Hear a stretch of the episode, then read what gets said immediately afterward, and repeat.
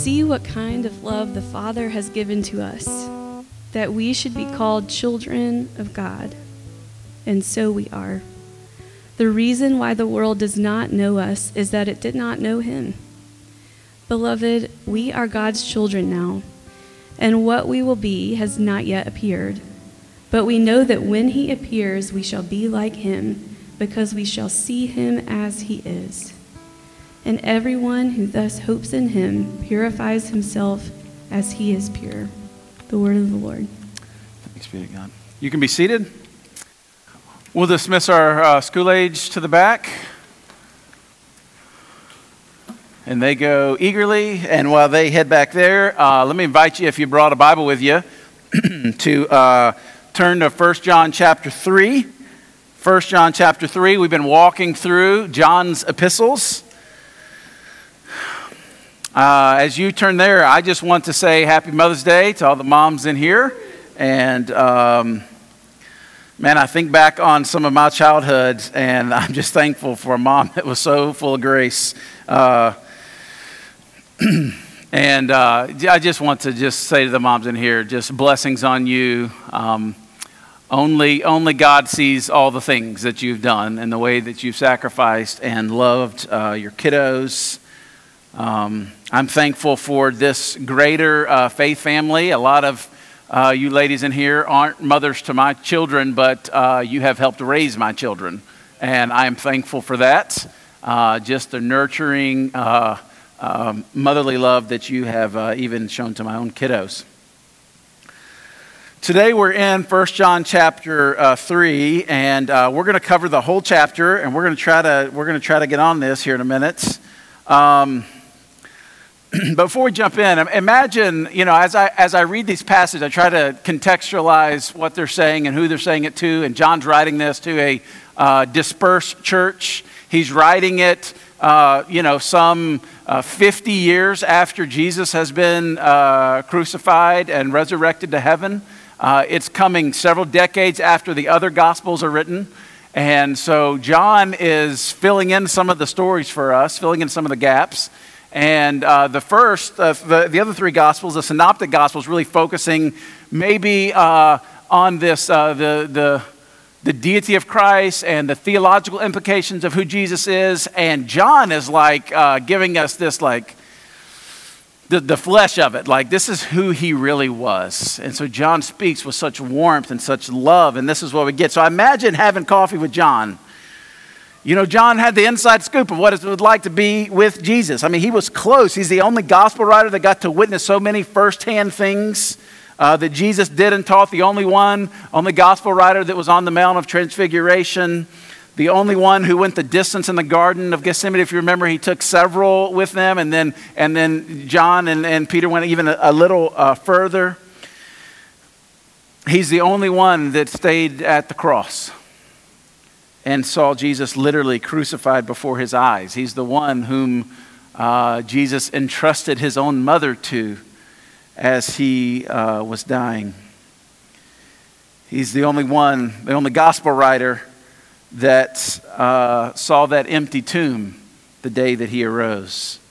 Remember, John tells us that he beat Peter there.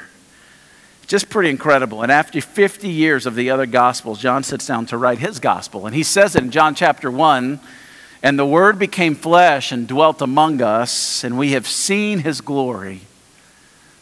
Glory as of the only Son from the Father, full of grace and truth. Those are words of a man who is speaking from his heart. And soon after he writes his gospel, he writes this, these letters to the church.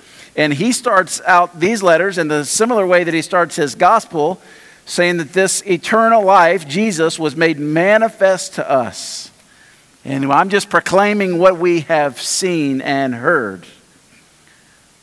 Now, the church had faced severe persecution. Nearly all of them had been pushed from their homes. Think about maybe like the nation of Ukraine in another example. A million of people pushed away from the place that they knew, and they're in distant lands and a distant culture, and they're trying to rebuild their life. And this is who he's writing them to. Many of these early Christians had lost their lives. They're trying to recreate a new way of life. They have suffered so much for the gospel the attacks from without were great, but also, if, if you read the letters, there's a lot of attacks from within. There were, there were um, what he calls them antichrist. They were, they were these false teachers that were raising up, teaching a false gospel. A false gospel is something that masquerades as good news, but in the end, it's not really good news. It's got no good news to it at all. So imagine this you're having coffee with John. It's Mother's Day. Maybe, maybe you're going to go celebrate and have a meal after this. Imagine, imagine John's at that table with you, and he's just going to just share. Okay, John, you were there. You saw the things. Help us encourage our faith. And this is what he does. The one hugging Jesus at the Last Supper. He's sharing his hearts and his concerns and his warnings and his cautions and his encouragements. Just kind of feels like he's older in age. Maybe he's like your grandfather and he keeps telling the same stories again and again. Your grandfather ever did that? And this is what John does. If you read the whole thing, he just keeps telling it again and again, and he's going to say these things again today. But if I were to boil everything down to the message of John, 1 John chapter 3, it would be, it would be this the sermon in a sentence. The good news of the gospel radically changes lives. It just radically changes lives about a decade ago, I met a guy in Starbucks, and he had a Bible with him. And he was sitting there, and, um, and he had, uh, he had, uh,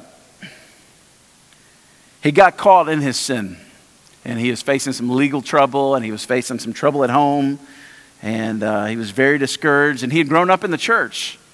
And I remember seeing him there, and uh, this is when we didn't have any offices, so I, Starbucks was the office.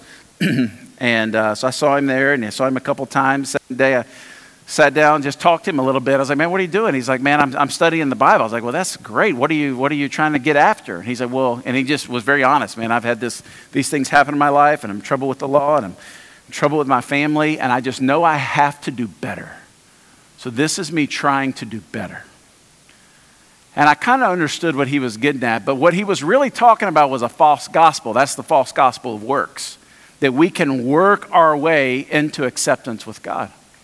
So I began to talk to this gentleman, and I was like, well, let me just clearly just spell out the gospel for us that Jesus became sin for us so that we could become the righteousness of God. That's it, simple, simply.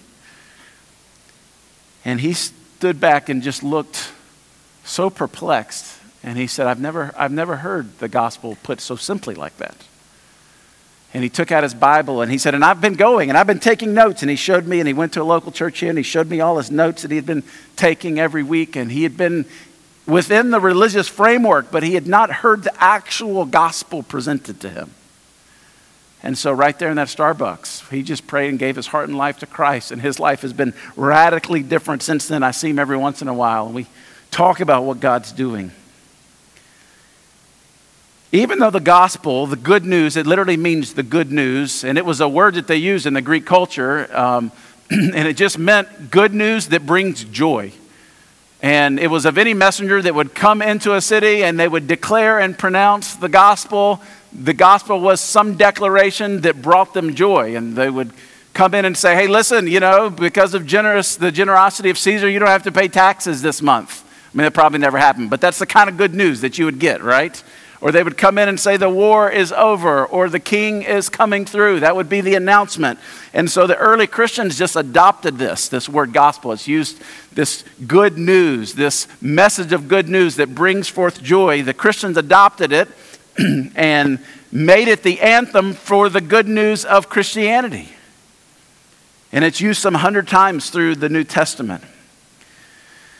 But it's more than just believing, and this is what John is getting at today. It's more than just intellectual assent that I believe that Jesus was the perfect Son of God, that he died on a cross, was buried, and was uh, raised three days later, and ascended to the Father, and is coming back for his church. It's more than just believing that. The gospel radically changes lives, it radically reorients our lives. It's a set of truths to understand and believe, yes, but it cannot remain a set of beliefs. If it's truly believed and understood, it radically changes us. One theologian put it this way The Christian story provides us with a set of lenses not something for us to look at, but, but something for us to look through. The Apostle Paul would say the very similar thing in Romans chapter 12 as he looks back over this beautiful exposition of justification in chapters 1 through 11, he turns the corner in chapter 12 and verse 1 and says, Therefore, I urge you, brothers, in view of God's mercy, mercy chapters 1 through 11, offer your bodies now as living sacrifices. The gospel radically changes. It changes us from a consumer to a contributor. I mean, it, it radically changes everything. Scripture teaches us that the gospel creates an entirely different way of life that affects everything about us. It's power, Romans 1 says, that creates new life, Colossians 1 says. So, in this, we're going to try to boil these three aspects of the gospel, three aspects of the good news from John's gospel. Let's dive in in verse 1, what Emily read just a moment ago. See what kind of love the Father has given to us that we should be called children of God, and so we are. The reason why the world did not know us is that it did not know Him. Beloved, we are God's children now. And what we will be has not yet appeared, but, what, but we know that when He appears, we shall be like Him because we shall see Him as He is. And everyone who hopes in Him purifies himself as He is pure. The first aspect of this gospel, or the first marker of the Christian life, the first lens, gospel lens that we look through, is what Keller, uh, Tim Keller, a, a pastor in New York, would call the upside down aspect of the gospel. It's the upside down. This is what John gets at here. The reason why the world did not know us is because it did not know him. The reason why the world looks at you a little weird because of your beliefs and the way that you operate and your life, the things that you value, the, the reason that you don't really fit in is because the world didn't know you, and you should expect that because the world didn't know him. It's this, what Paul would later say, that we're like aliens or we're, we're strangers, we're foreigners. And this all comes from Jesus. The world, the reason why he says the world does not know us is it didn't know him. Jesus came in, he was the king who became a servant, and we see a reversal of values in the way that the kingdom of God worked. Just read the Sermon on the Mount. Bless those who persecute you. Who does that? What kind of reversal of values is someone who seeks to love their enemies and bless those who persecute you and turn the other cheek. And if someone, you know, asks for your tunic, give them, give them the cloak too. It's just like this radical way of you. It's just so radical. Even the disciples didn't get it, this countercultural way of life. They're trying to say, okay, Jesus, how many times do I have to forgive somebody? Is it, is it seven times? Because seven, I might be able to give my brother in law seven times. I can forgive him that many times. I might be able to give my, I forgive my neighbor seven times. And Jesus says, no, no, no, no, no, you missed it. Seven, 70 times seven.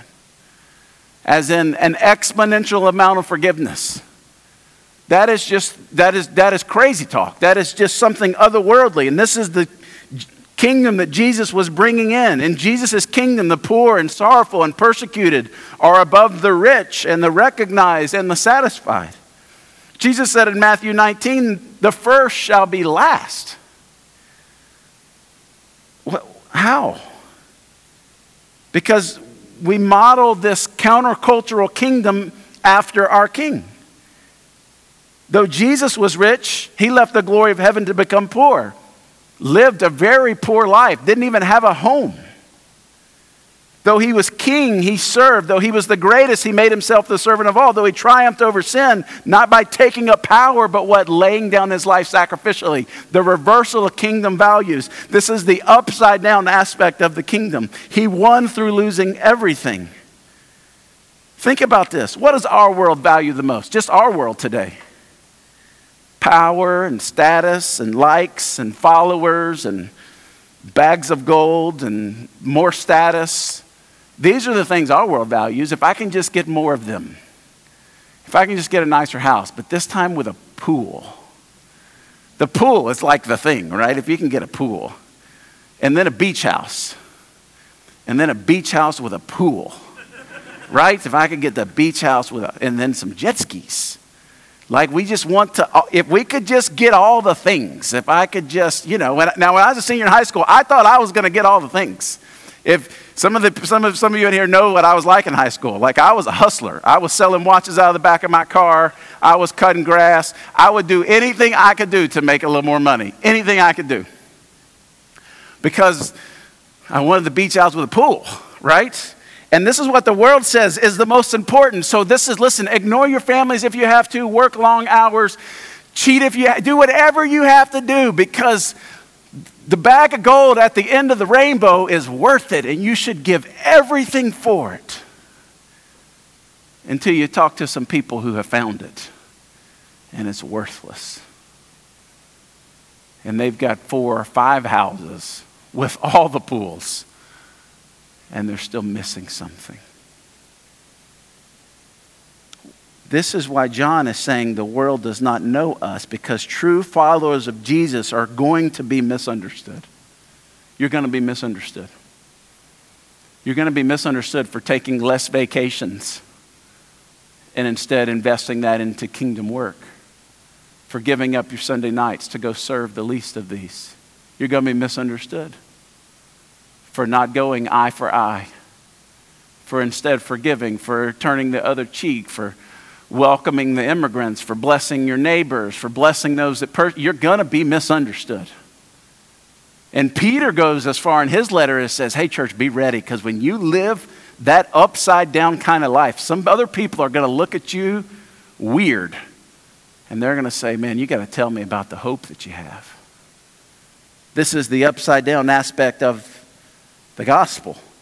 It creates a new kind of servant community with people who live out an entirely alternate way of being human. And it plays out on so many levels racial and class superiority, the accrue of money and power at the expense of others, yearning for popularity and recognition, all, all are marks of living in our world. They represent the gospel of the opposite of this gospel mindset, the upside down aspect of the gospel. And John starts with this identity that you are loved, you are called children of God, and so we are. And because you're called children of God, this upside down aspect of the gospel, that's why the world doesn't recognize you. That's why you don't really fit here. Jesus was made manifest, going back to chapter 1, so that we could know how life was really meant to be lived in the kingdom of God.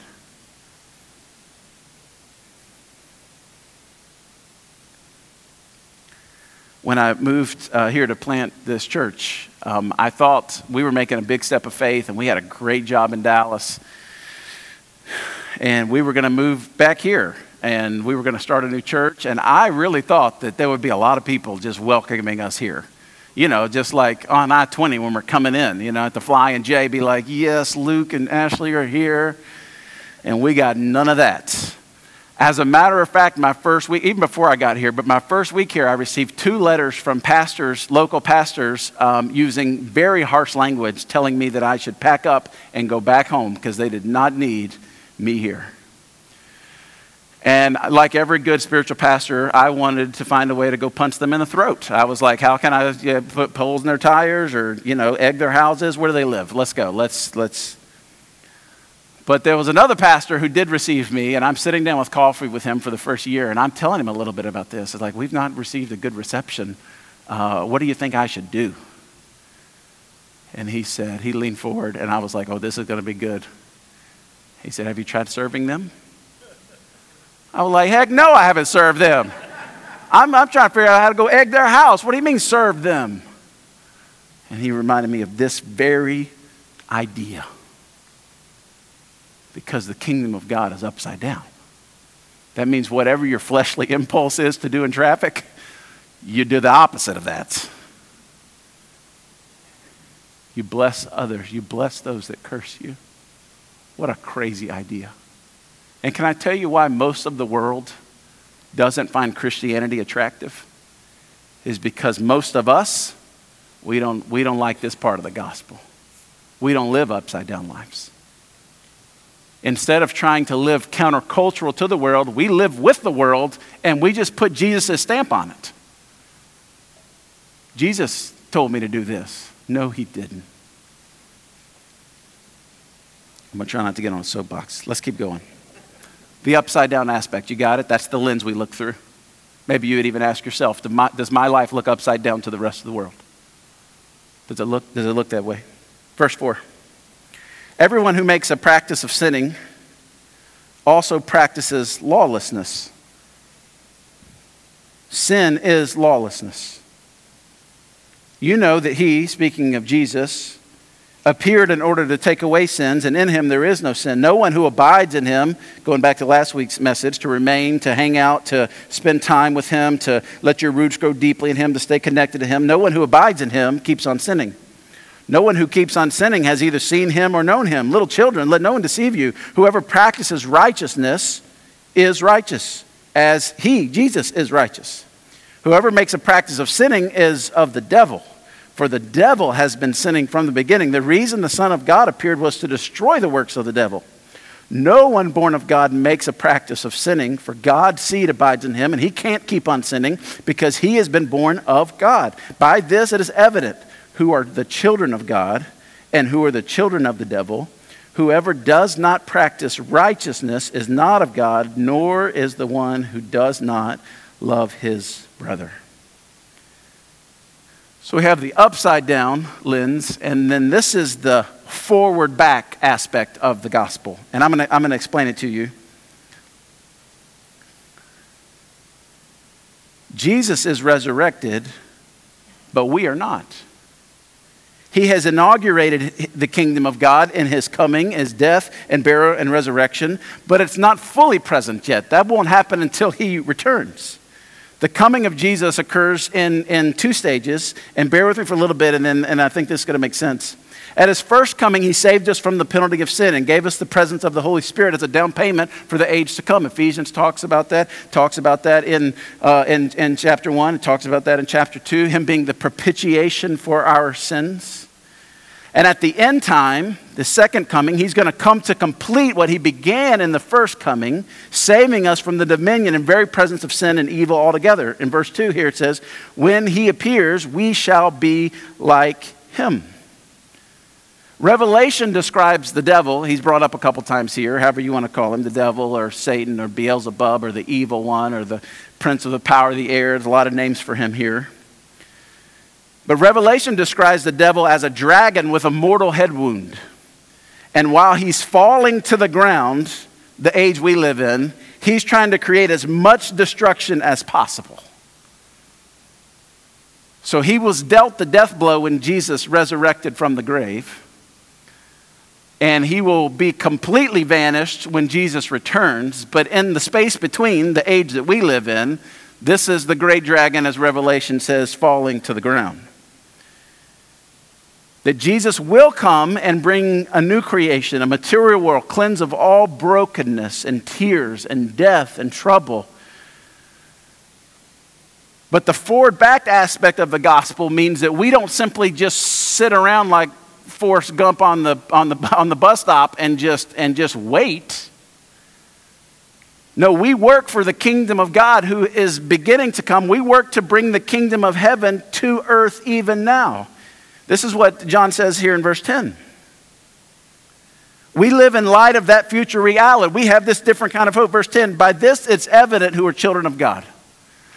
There were some, I told you, there's some false teachers, and they had several different false messages. And one of those messages is as long as you put your, uh, as long as you sealed your salvation by believing in Jesus, then you can live however you want to. That was their message. Maybe you've heard, oh, me and Jesus are good. I'm going to do whatever I want to now. So this is Grandpa, Pastor John, counteracting that with actual truth. Verse 10 By this it is evident who are children of God and who are the children of the devil. Whoever does not practice righteousness is not from God, nor is the one who doesn't love his brother. Now, righteousness is just a Bible word for rightness, like we're pursuing the right thing. Positionally, we're made right with God when we trust Jesus as our Savior, His death on the cross for my sins, the propitiation, again, we talked about a few weeks ago. But also, we choose every day to walk in righteousness. And here's, here's what uh, Proverbs would say that we walk in wisdom. It simply means that we agree with God's absolute truth and we decide to follow his ways, even when the world says differently. What does the Word of God say? Those are the words that are echoing in my mind and ears all the time for my dad. Anytime I had an issue or a problem or was, there was a decision in front of me that I didn't know what to do, I would go to him and, and want his wisdom, and he would take me back to God's Word. And he would say, Let's see what God's Word says about it. This is what it means to pursue rightness, to walk in wisdom. What does the Word of God say? This is bringing the kingdom of heaven to earth. So we tell people about the gospel, about the good news. But we also help the poor and work for justice because we know that this is God's will and that He will ultimately overcome all oppression. Basically, in other words, it says our faith, our belief in the gospel impacts everything we do in hopes that maybe we can actually change culture and hopes that our culture will reflect heaven coming to earth. We work for human flourishing, the common good. Jeremiah says the welfare of the city. There's a book we read called In Your Neighborhood as It Is in Heaven. And we talked about this as a staff several years ago. And it starts with this question What would it look like for the kingdom of heaven to invade your neighborhood? If the kingdom of heaven invaded overcame, took over your neighborhood when you got home today, what would look different? And it really stretches your brain to think what would King Jesus do? What happens when heaven invades earth? The forward back aspect of the gospel. When we look through these lenses, will sins get forgiven and outcasts get taken in and nobody's become somebody's? And the poor in spirit are the ones that are blessed. And people's name, people are renamed from Simon the failure to Simon the rock. And anyone can get in on this. We see heaven invading earth in thousands of different ways that the children of God begin to walk in faith. We've just come out of a series where we've been asking that question Lord, what would you have me do? and then we are going to risk obeying him. And so we're seeing kids beginning to the process, parents beginning to the process of adopting, and we're going to see kids who were orphans now have a family. That's the kingdom of heaven coming to earth in, in little tangible ways. Some of you have heard from God, and you, the, the thing you heard from God was go to forgive someone who had hurt you deeply, and you've, you've taken that step. And every time we take a step into the light like that, the kingdom of heaven, a little more clear, starts invading earth a little bit more. When people volunteer to help children learn how to read, or someone seriously blesses someone that's walking through spiritual turmoil, or confesses holding a grudge against someone else, or seeks to forgive and extend forgiveness, or gets this idea to be generous with their money and actually does it, or someone who takes the time to actually look someone else in the eye and love them. I was reading the story about the rich young ruler this week. And Jesus knew what he was going to do. It says, and Jesus saw him, he looked at him, and it says he loved him. And I just love that about Jesus. He just took time to see people and love them. This is the kingdom of heaven coming to earth. People who cross ethnic barriers to show love or shows compassion to an infant or defends the rights of a vulnerable woman or treats the overlooked with dignity or holds on to hope in the face of death. And once again, the kingdom of God is invading earth through the people of God. This is the forward back lens of the gospel. I learned a lot of this from Cassie Hammett. Y'all know Cassie, she started the hub. And Cassie was a long term friend of mine and Jason Layton, some others. Um, in middle school, we were together.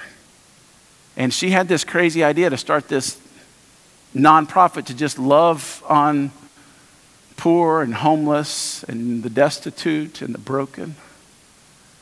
And so we came to town about a few months after they had kind of started this ministry, and it was Miles, who leads worship for us sometimes, his dad owned the building downtown, and it started kind of out of the car and then that basement. And I would go and meet with Cassie, and she would just spend hours loving on these people. And I learned a lot about what it means to have this forward back aspect of the gospel that we are working to bring the kingdom of heaven to earth now, even as Jesus would do. Last Christmas, uh, Cassie texted me. We've been a long term sponsor of the hub. Cassie texted me and said, Hey, I'm going to come by. If you're, uh, if you're around the office, I'm going to come by and bring you something. And I was like, Oh, yeah, I'm here. Come on and she didn't show up in an hour or two hours or three hours. And I was like, oh man, well, I'm gonna, I don't know what she's got, but I'm, I'm, I'm going to the house. And on my way home, she texted me, say, hey, are you still downtown? I was like, no, I'm not. I'm already headed home. And she said, sorry, I, I saw one of my downtown friends and they just needed someone to talk to. And I can be honest with you as a pastor, you know what welled up in me? How dare she do that? She told me she was coming to see me. We had an appointment set. Am I not more important than the person that she went to see? And the Holy Spirit said as loud as he could in my heart, No, you're not, sir. No, you're not. This is the forward back aspect of the gospel. That we work, friends. This is not we come in and sit on our on our fannies and we listen to good music and good preaching and we leave out here and we look just like the world. No, no, no. John's saying, no, no, no. This is so far different than that. You should be able to easily tell who's a child of God and who's a child of the devil, he says. And, and, and the two things, the tell signs that he gives us, that we practice righteousness, we seek to do the right things before God, we agree with God's word on what God's word says about things and we love our brother. Our faith, faith impacts everything that we do. I learned this from Cassie. I learned this from Miles, our worship leader. When they first started the hub, they didn't want to give them a certificate of occupancy. And so he sat in the office in Shreveport every day. He would get there at 8. They didn't want to talk to him. They didn't want to give him. He would sit there from 8 to 5 o'clock every day. And he would just read a book. And he did it for three months, every day until they finally said, Hey, I don't think this guy's leaving. I think we're going to have to meet with them. I learned this from Jason McDonald. I don't know if he's here. Jason and Taylor gave so much money and so much of their time to provide rides for some of these, our downtown friends that moved from homelessness to a home. I mean, every day would drive across town to bring them to work and to pick them up. Just incredible ways. And this is the invitation that we have, friends, that we can put on this lens of the upside down kingdom that we're here to serve and not be served. And we can also put on this lens of the forward back aspect of the kingdom, of the gospel, that we're here to bring the kingdom of heaven to earth. But, but there's a third. Look in verse 11 with me. For this is the message that you've heard from the beginning that we should love one another. Remember, I told you John's like this. He's a bit uh, sporadic, he's just hitting all the things. That we should love one another. We should not be like Cain, who was of the evil one and murdered his brother. And why did he murder him? Because his own deeds were evil and his brother was righteous. Don't be surprised, again, here's that upside down. Don't be surprised that, brothers, that the world hates you. We know that we've passed from death to life because we love our brothers. Whoever does not love abides in death. Everyone who hates his brother is really a murderer, and you know that no murderer has eternal life abiding in him. By this we know love, that he, speaking of Jesus, laid down his life for us, and we ought to lay down our lives for our brothers. But if anyone has the world's goods and sees his brother in need and yet closes his heart against him, how does God's love abide in him? Little children, let us not love in word or talk, but in deed and in truth.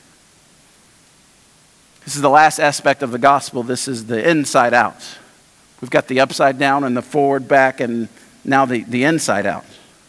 This is the other lens that we look at all of life through.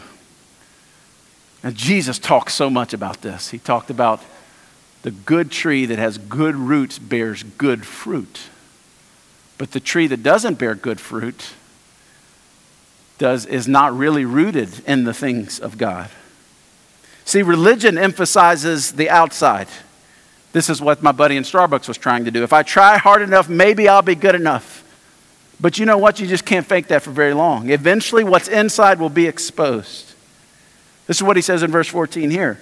We know that we have passed from death to life. You know how we know when, when we're really part of then we when we sacrificially love other people.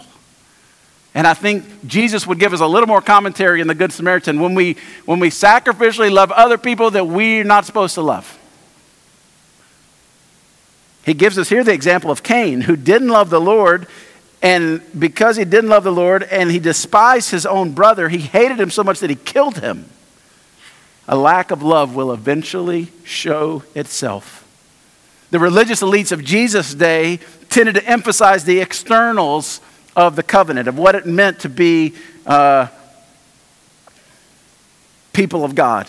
They had these boundary markers, like uh, the way that you keep Sabbath and, and the circumcision and the, the, Torah and on and on. And that's what they emphasized so much to where they, they were tithing their, their mint and their herbs. Now, the, the rule said that you, that was kind of a gray area. You, you had to tithe your crops, and, and you had to tithe, and they listed several plants. You had to take 10%. But the Pharisees went to the next level, and they said, you know what? I don't, I don't have to tithe my mint, but I'm going to. So I'm going to go out to my little mint plant, and I'm going to break a little off, and I'm going to put a little bit in my tea, and I'm going to save a little bit for, for God. God, here's your mint. And Jesus says, You've gone you're so diligent to keep the law, but it's outside. He says, inside you're a whitewashed tomb. You're outside pretty, inside full of dead men's bones. Strong words for, from Jesus. And he was making this point that God's kingdom is not a matter of eating or drinking, this is what Paul said in Romans 14, but of righteousness, peace, and joy in the Holy Spirit. Why would this be? Because Jesus took our place on the cross and accomplished salvation for us, which we freely receive as a gift. Traditional religion teaches that if I do good deeds and follow more rules and all my external behavior, then God, there's a chance that God will come into my heart and bless me and give me salvation. In other words, if I obey, God will love. But the gospel is the reverse of that. If I know in my heart that God has accepted me and loves me freely by grace, then I can begin to obey and really love others out of inner joy and gratitude. Religion is outside in, the gospel is inside out. We are justified by grace alone, not by works. We are beautiful and righteous in God's sight by the work of Christ. Now, if we know that, then we're free to serve and love and give. If you base your salvation on how well you're doing, then you'll be proud when you do it well, and you'll be wrecked with shame when you can't keep up. This was me as a senior in high school. Poor Ashley, how she stayed with me, I have no idea. If I was riding in your car and I saw that you had secular music in your car, I would just throw it out the window. Not kidding. That is, that's who I was. I told you that story, right? Uh, well, there's several stories. That's just who I was. I was this arrogant Pharisee that had built my faith on how well I could keep up and I could do it until I couldn't. Until I couldn't do it anymore.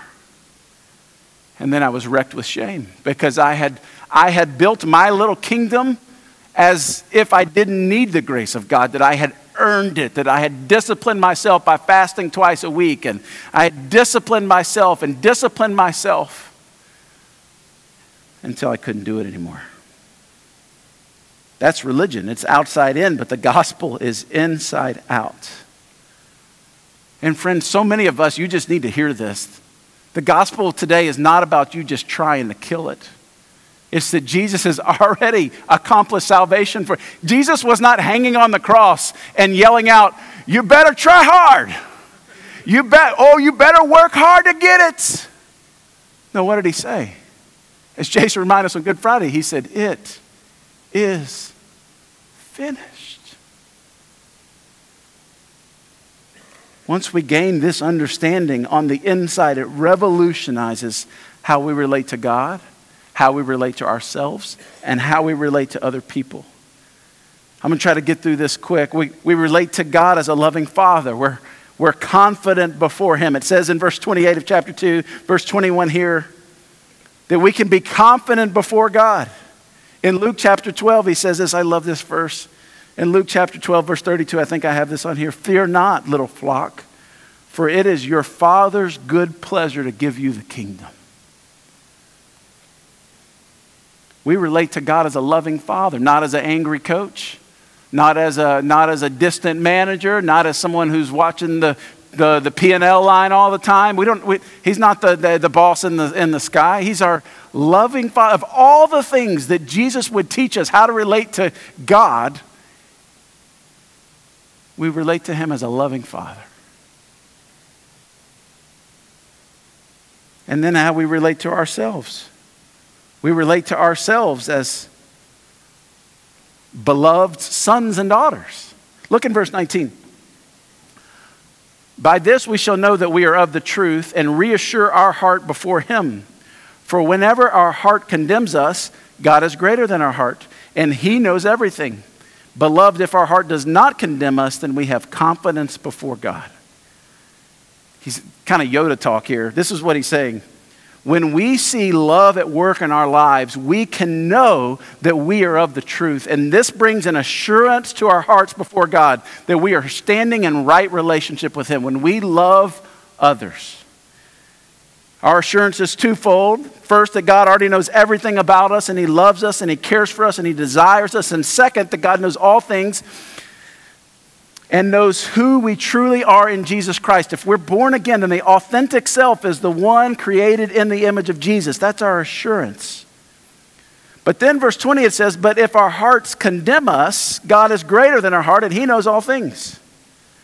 What if we've been walking in love, but our heart still condemns us because of overactive imagination? I talk to people like this all the time, even myself when I'm killing it and I'm waking up early and I'm reading God's word and I'm just encouraged in the word of God, I have confidence before God and I go to God and I, I, feel the promise that anything I ask of Him that He's going to give. You know, you, and you walk in real confidence and boldness before your Heavenly Father.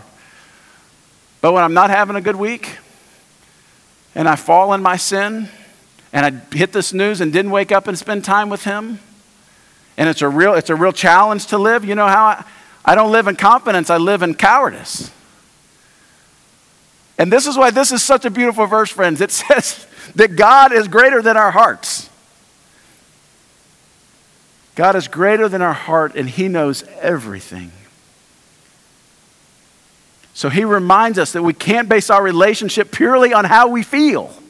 I feel close or I feel far. Condemnation can well up inside that has nothing to do with our standing before God. It could be the work of the enemy of our souls, who Revelation says is a constant accuser of the brethren. It could be a work of our overactive mind. It could be a work of maybe the world that we live in or what we're meditating on. And in those times, we have to trust what God's word says about our standing, not how we feel about it in the moment. Do you see how this changes how we relate to ourselves as dearly beloved sons and daughters? Friends, don't base your faithfulness, don't base your faith on your faithfulness, but on His. God is greater than our feelings. This inside out lens changes how we relate to God and ourselves and even to others. And he's going to bang this drum in the entire next chapter, too. Basically, here's the secret it's the way that we love in verse 17. What, tell me about that, John. What does it mean just to love someone? I just bring them cookies, or what, what does that mean? If anyone has the world's goods and sees his brother in need, yet closes his heart against him, how does God's love abide in him? Little children, let us not love in word or talk, but in deed and in truth. You know, it's Mother's Day today, and this is a fitting example. I was just thinking this morning about the love of a mother. And I've got to witness that. Uh, certainly, my mom's love towards me for 42 years, maybe 35 of those I can remember, maybe. But I've seen how my wife loves our kids. And some pretty incredible things that moms do to love their kids. I mean, first, it's they give of their very own body to, to, to grow a human inside of them. And then the way God made it, they use their very own body to feed that kid, which is just so crazy and bizarre. And I remember after uh, we had our third, and, uh, and they were getting more increasingly difficult, and we had had our third, and and we were still in that fog of like newbornness. Some of you know what that's like, where you're just like not sure what day it is, and if you have baby poop on your face, you just don't know anything. You're just like, I'm just doing my best. And we're walking in Target. We're just a, we're like a weekend. We're walking in Target, and Ashley sees the maternity section, and she's like, "Ah, oh, let's have another one." I was like, "Babe, I mean, you you were screaming in the hospital bed seven days ago because you didn't have any medicine and you were pushing, pushing a, a human outside, outside of you. Can, can you imagine? Uh, you, you want another one? I think about my mom's love for me. I remember the summer after I graduated high school. This is fitting too because we had seniors here. When I told you about how horrible of a Pharisee I was. I, I thought I knew everything. It was the smartest I'd ever been in my life and have ever been since then. because I was a senior in high school. And, you know, I earned enough credits in high school and learned Algebra 2. So, I mean, certainly I know more than NASA physicists at this point. I know more than everybody. I certainly know more than my parents.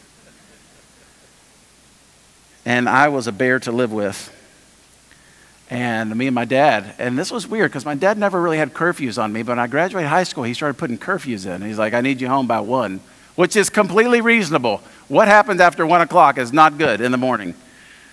And we started arguing about it, and you know, as dads do, he put his foot down like, my house, my rules.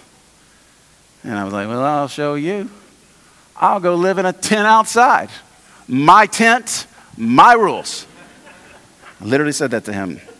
And then ran before he took a haymaker to the. Uh, and no kidding, I don't know if I don't know if, if, if my siblings remember this. I lived in a tent for like 10 days in the yard and would have to like go to like McDonald's to use the bathroom because I was not going in that house. His house, his rules. And I just assumed I would just live out there until I went to college. I assumed. Um, I smelled terrible, oh my goodness. And it was the love of my mom that brought me and my dad's hearts back together. You know, she was like, well, Larry, you know, was talking buttering him up a little bit. Maybe, maybe, maybe you can come down a little. And Luke, your dad really loves you. I just thought about that love this week, and it just reminded me, it was an image to me of the love of God for us.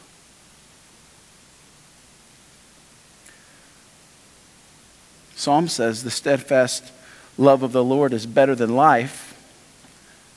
I read that in my reading last week, and it just really stirred my heart. But this week I read in Lamentations 3 the steadfast love of the Lord never ceases.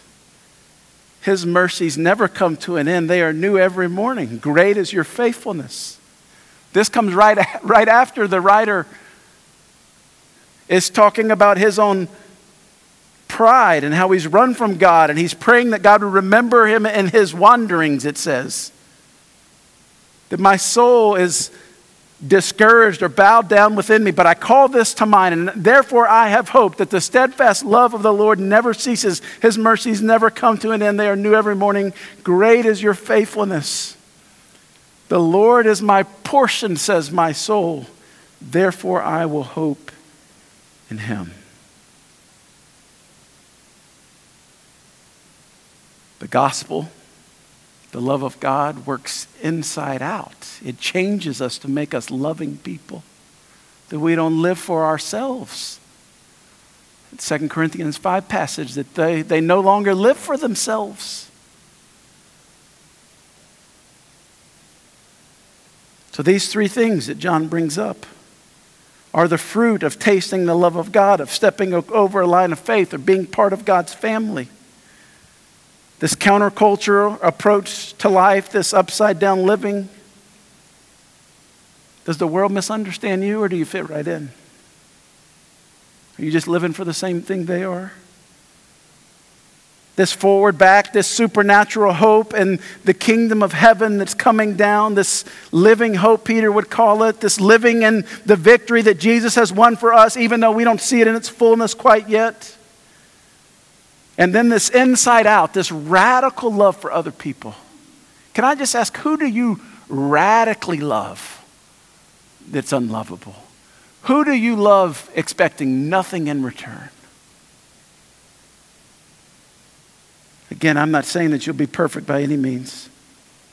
But I am saying that when you're born again, you see the birth of these things in your heart in an increasing way. Are they in your heart today, friends? Are they growing? Maybe you'd say, no, they're not. Let me just say, what do you do if they're not? You believe the gospel. This is, this is the love story of the gospel. Always has been, always will be. Whatever the diagnosis of what's wrong with me spiritually, there's one prescription, and it's believing the gospel that Jesus loves you, that he left the glory of heaven to die on a cross for you, that he was buried in a borrowed tomb, resurrected after three days, made an appearance to 50 and the disciples and 500 at one time. It was a group of 120 gathered on the Mount of Ascension as he floated back and ascended up into heaven, and he promised that he's coming back. This is the gospel. I want to pray for us. The band's going to come back and lead, lead us in a song, but I want this just to be a time where you just take a self diagnostic of your own heart and there's no condemnation or embarrassment here. I'm not coming to get you. I'm not asking you to stand up. I just, I just want you to really, would you just ask the Lord if you're His? Not, not, if you, not if you went down an aisle one day or if you said some prayer. Or this, there's, no, there's no magic spell here. It's just current faith in Jesus Christ as your Lord and Savior. Is that you? And if it's not, friend, I would just implore you, I would beg of you just to believe the gospel. It's, the gospel is for you. Maybe you've been a Christian a long time. Something happened at the hands of evil men and you were really hurt. It took everything you had just to be in this room today. Could you just hear the love of the Father speaking over you today that He loves you? Maybe there's those of you in this room and you've been actively pursuing the heart of God, and I just want to encourage you. Keep doing it, friends. Living an upside down life, setting your hope on the eternal, this forward back kind of living, bringing the kingdom of heaven to earth and letting the love of God manifest itself inside of you and spill on everyone you come in contact with. God, I love you. I thank you for today. I thank you for uh, the moms in the room. I thank you for just the way that uh, they mirror your love for us sacrificial, nurturing. God,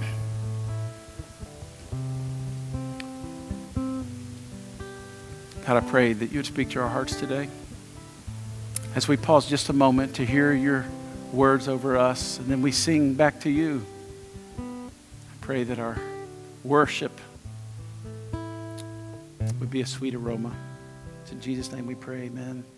Continue just praying there. Uh, Adam and Emily are going to lead us just a second. If you'd like to pray with someone, I'll be in the back. To pray. Some of our prayer team will be back there.